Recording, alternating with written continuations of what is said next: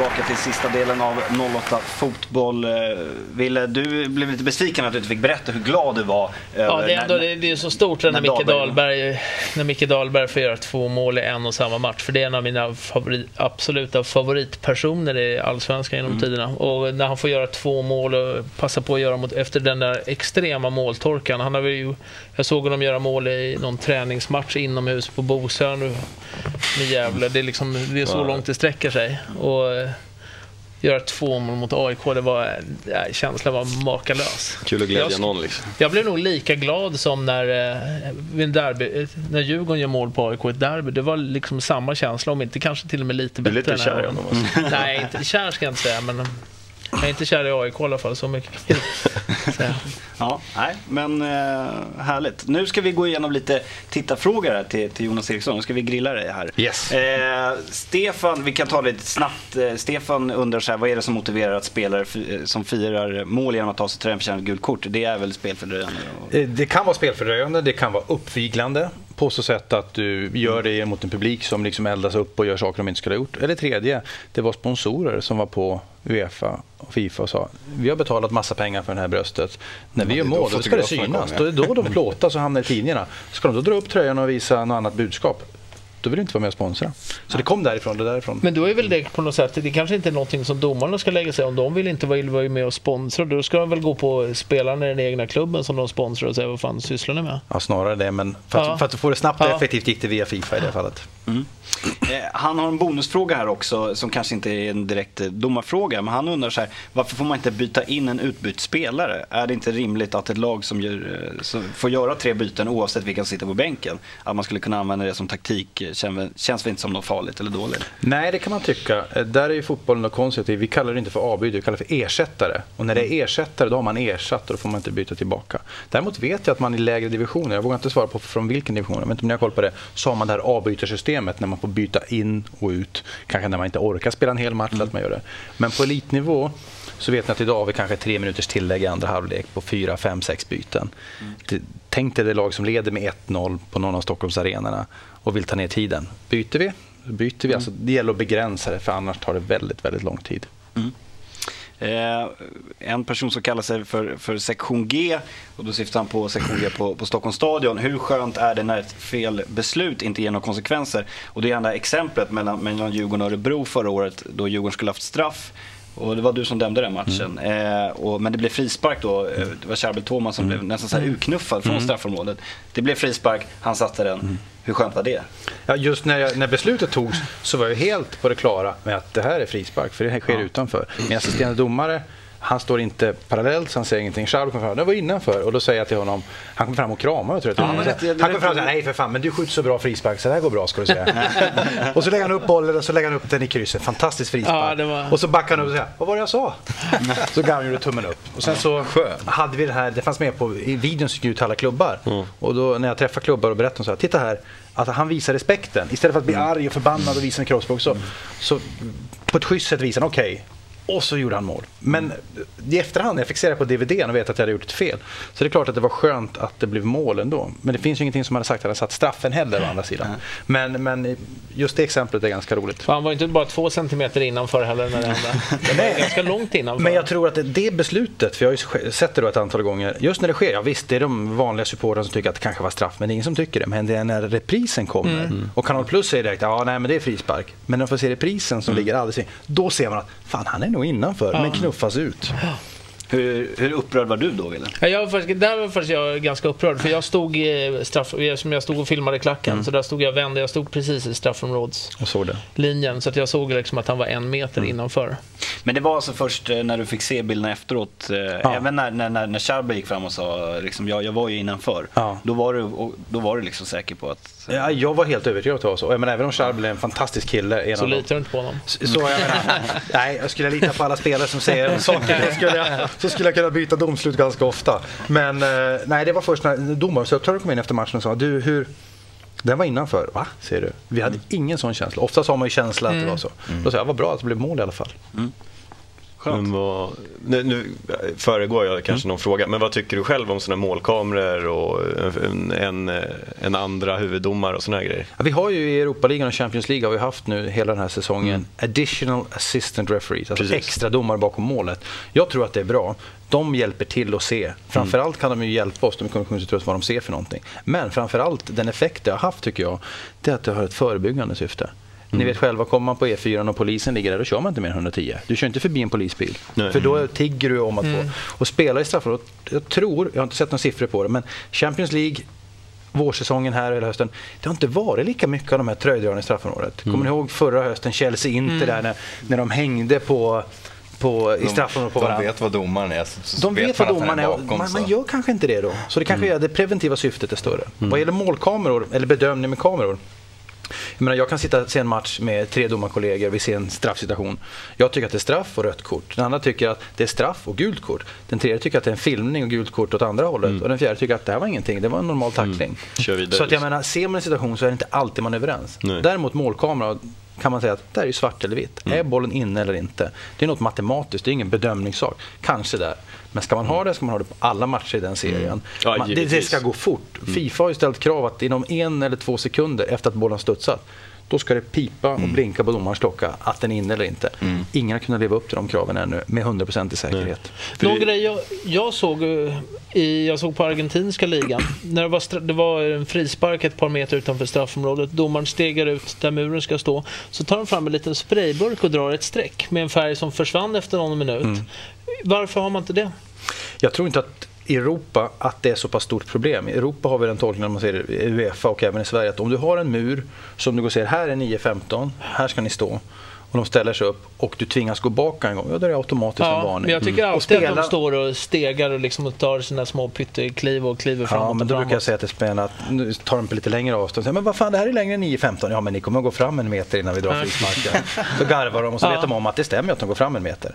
Men där kan vi ganska snabbt få skit. Dels av de som är på, på läktarna mm. för Kanal Plus fantastiska Zoom, cirkel ja. visar ju, är den på 9,15 mur eller inte? Mm. Och det är väldigt sällan man ser svenska murar stå närmare det. Visst, det kanske slarvas någon gång på mittplan på någon frispark när vi inte är i närheten. Men det viktigaste är att så fort bollen närmar sig straffområdet att man har 9.15. För en skillnad på 9.15 och 8.15 är enorm. Ja. Den men därför, tycker man att, därför tycker man att sprayen borde vara så bra, för då, vi, ja. blir det aldrig... Fast om du tänker kring straffområdet så har du den här halvcirkeln som går runt. Ja, just det, att man ser... Till straffpunkten där är det alltid 9.15.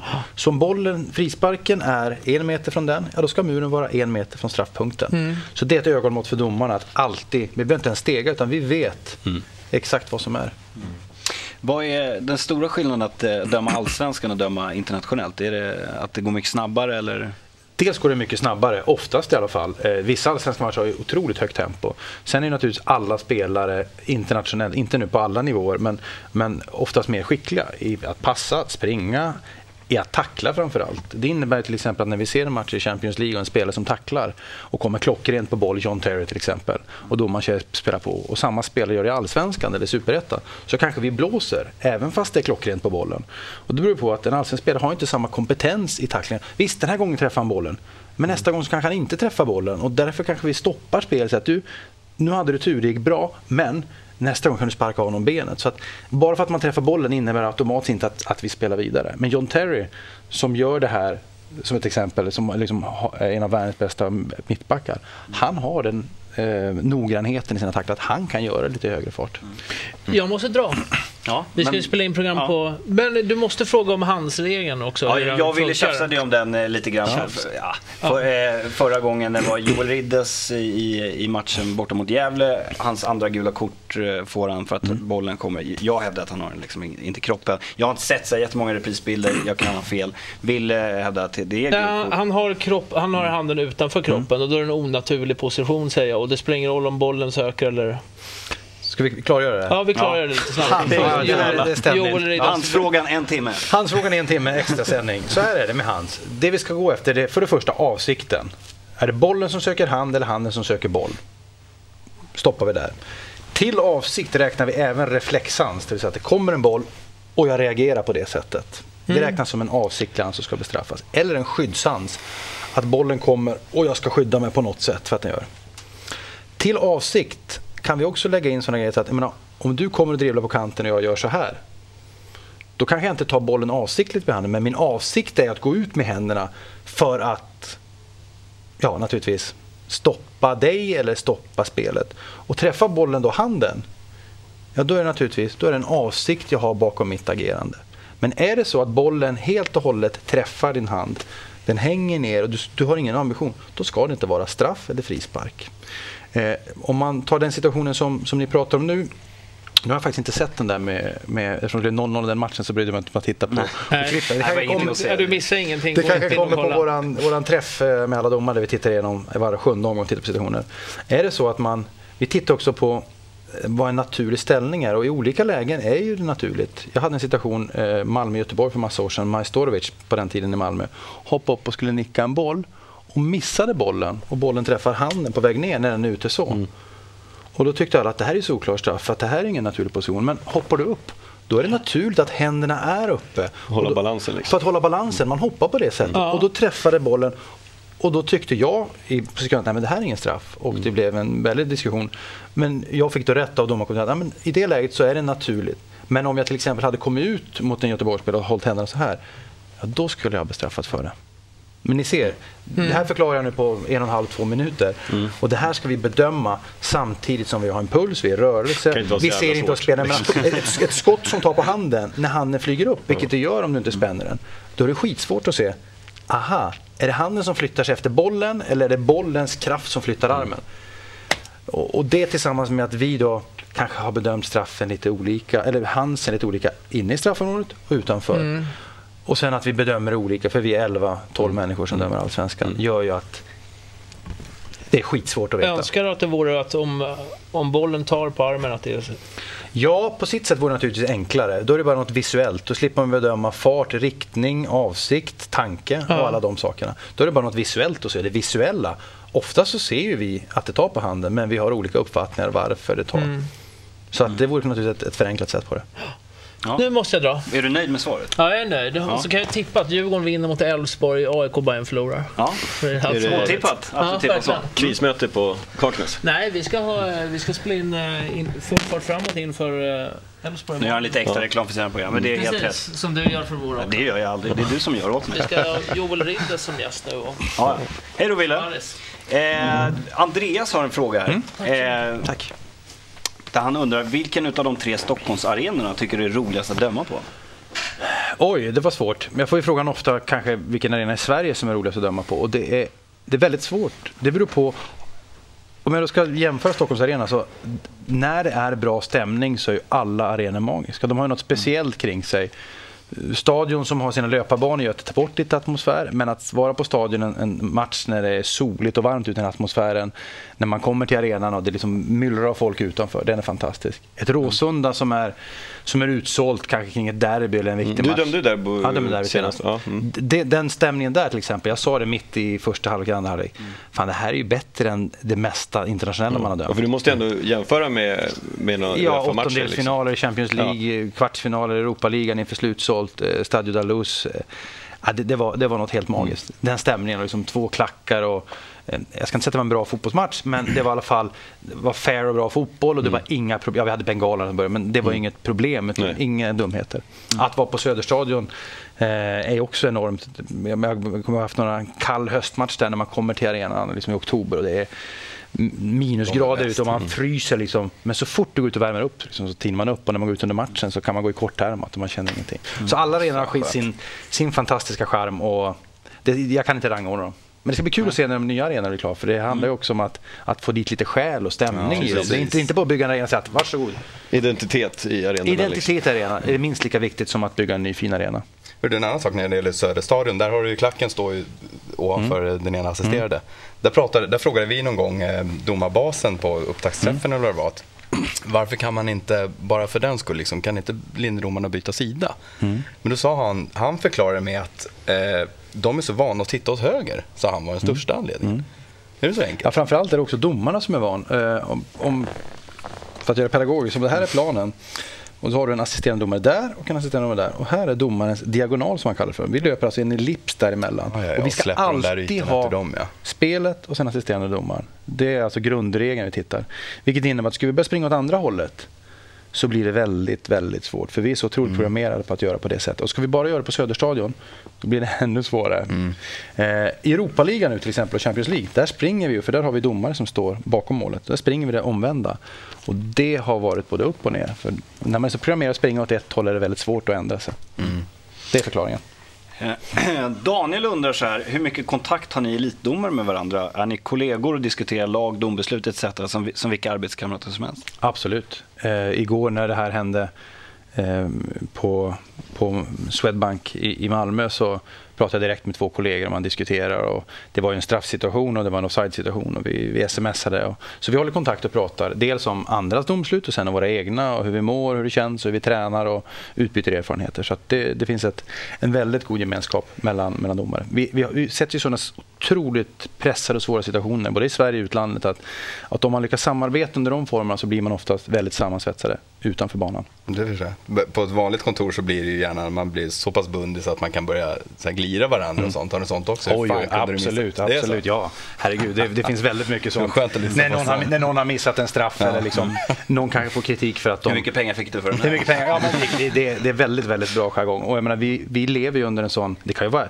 kanske inte under matchen, men, men före matchen fram tills man går ut i tunneln och även efter matchen. Det är så mycket tryck på oss att vi måste skoja och skratta mm. och skämta. Men även när vi går ut i tunneln där. Och liksom, men när vi kommer ut då måste vi vara fokuserade. Men däremellan så måste man gå i koncentration och skoja med varandra. Och jag menar, det kan vara under matchen någon gång om, om det är lugnt. Så kan man liksom, eftersom vi kan prata med varandra så kan man ju man kan ha en jargong och ska prata. Med, ska med ta en bira efteråt? Ta en bira, liksom. nu är det bara kvar fem minuter. Ringer och förbeställer. Ringer och förbeställer, exakt. Men hur är det där med... Eh, vissa utländska domare har, har ju liksom, är profiler, som mm. Colina var när han mm. körde. Liksom. Han var ju som en större än vissa mm. spelare. Liksom. Mm. Eh, vad tycker du om det? Att domaren blir liksom en, en del, större del i matchen än... Ja, jag, jag Alltså Colina var ju bra, han blev ju en ambassadör för domarskap. Frågar du min mamma så vet hon vem Colina är. Alla mm. vet vem Colina är, hur han såg ut. Ja, ja, mm. Och säger man att då Colina är vår chef i Uefa idag så mm. vet ju alla direkt vem det är. Och det mm. öppnar mm. naturligtvis vissa dörrar. Jag tror fortfarande men, men i, i själva i, i match... Eh, ja, I matchledningen så hade ju han en personlig fördel för att han gick ut och kunde döma jättedåligt. Mm. Och ändå tyckte alla, åh vad bra Mr Colina, fantastic. Mm. Hade jag kommit ut och gjort samma match hade jag blivit totalsågad. Mm. Så att han hade ju fått en, en position. Liksom. Ja, exakt. Mm. Han hade liksom kommit upp på den nivån att, att han kunde göra sina saker. Mm. Däremot tror jag att det är farligt. Alltså, en, det kan ju slå tillbaka. Liksom. Det kan slå tillbaka också, man kan mm. falla högt. Och det är en balansgång där. Men att, att ställa upp här och prata fotboll, det är inte för att jag ska profilera mig själv på något sätt. Det är bara att ge, förklara liksom hur vi tänker. Mm. Vi märker det vi domare. Så fort vi hamnar på en middag, eller bröllop eller en fest mm. med folk som är intresserade av fotboll. Ja. Alla vill prata fotboll. Hur tänker ni då? Vad gör ni då? Och hur funkar det? Ja. Alltså, vi har så mycket runt omkring oss. Och folk mm. tror, som ser fotboll, att fan, de domarna är tråkiga, stela, formella, liksom, p som ja. älskar att bestraffa. Ja. Exakt tvärtom. Mm. Att komma på, på vår julfest eller sitta och käka en middag med oss. Alltså det, om du ska ge dig in i det här så måste du vara lite halvtokig. Mm. Alltså, och det, fin, alltså det är personligheter som gör det, annars mm. kliver man inte in i det. Nej. Så att eh, det är speciella människor som, som verkligen mm. kliver på det. Ja, det kan jag tänka mig. Bra svar. Vi ska avsluta med att titta lite på, på kommande omgångar. Eh, AIK spelar ju redan ikväll va? Yes, Kalmar borta. Kalmar borta. Kalmar är rätt eh, starka på det. Ja, det är Kalmar har gjort en bra, bra säsong, men det var ju som, som väntat nästan. Vad tror du att det blir? Ja, nu är AIK hungriga. De måste, nu är det fan, nu är det vinst 3-0 alltså. Mm. Ville sa att Djurgården vinner mot Elfsborg. Eh, jag tror faktiskt, Elfsborg är ju, de är ju solklara favoriter inför den här matchen. Men de har inte spelat så bra. Så de som säger att det kommer bli... År, alltså. Ja, de är riktigt skumma. De som säger att de, det, det, kommer bli omöjligt, de, eh, de har fel tror jag. Jag tror att eh, Elfsborg är små favoriter, men inte så stora som alla vill säga. Hammarby möter Degerfors. Men vad är resultat då? Eh, Ja, shit vad tråkigt att säga det. Men 1-1 blir det. Ja, eh, Hammarby-Degerfors borde ju bli en, en etta då. ja, jo, det borde ju det. Och just därför så... Ja, jag vet inte. Sen är det två matcher på bortaplan efter det här så att nu gäller det att få ja, det är viktigt minst. Då. Då har ni två raka torsdagar. Det är en väldigt viktig match. Ja. Återigen, jag har sagt det varenda avsnitt nu. Jag vill se två raka segrar. Ja. För guds skull. Men det kommer du aldrig få. Nej, det eh, kommer inte få. Och sen möter Djurgården eh, Göteborg på, på söndag i Svenska Cupen och då tycker jag att det är ledig dag, då tycker jag att så många Djurgårdare som möjligt ska åka ner till Göteborg och, och stödja Djurgården så att de kan nå lite framgång i det här året i alla fall. Eh, vi nöjer oss där då. Eh, stort tack Jonas Eriksson för att du tack. kom hit. Och tack John. Tack Björn. Tack Ville. Eh, och eh, tack ses. Anders. Tack. Vi ses. Ha det bra. Ciao.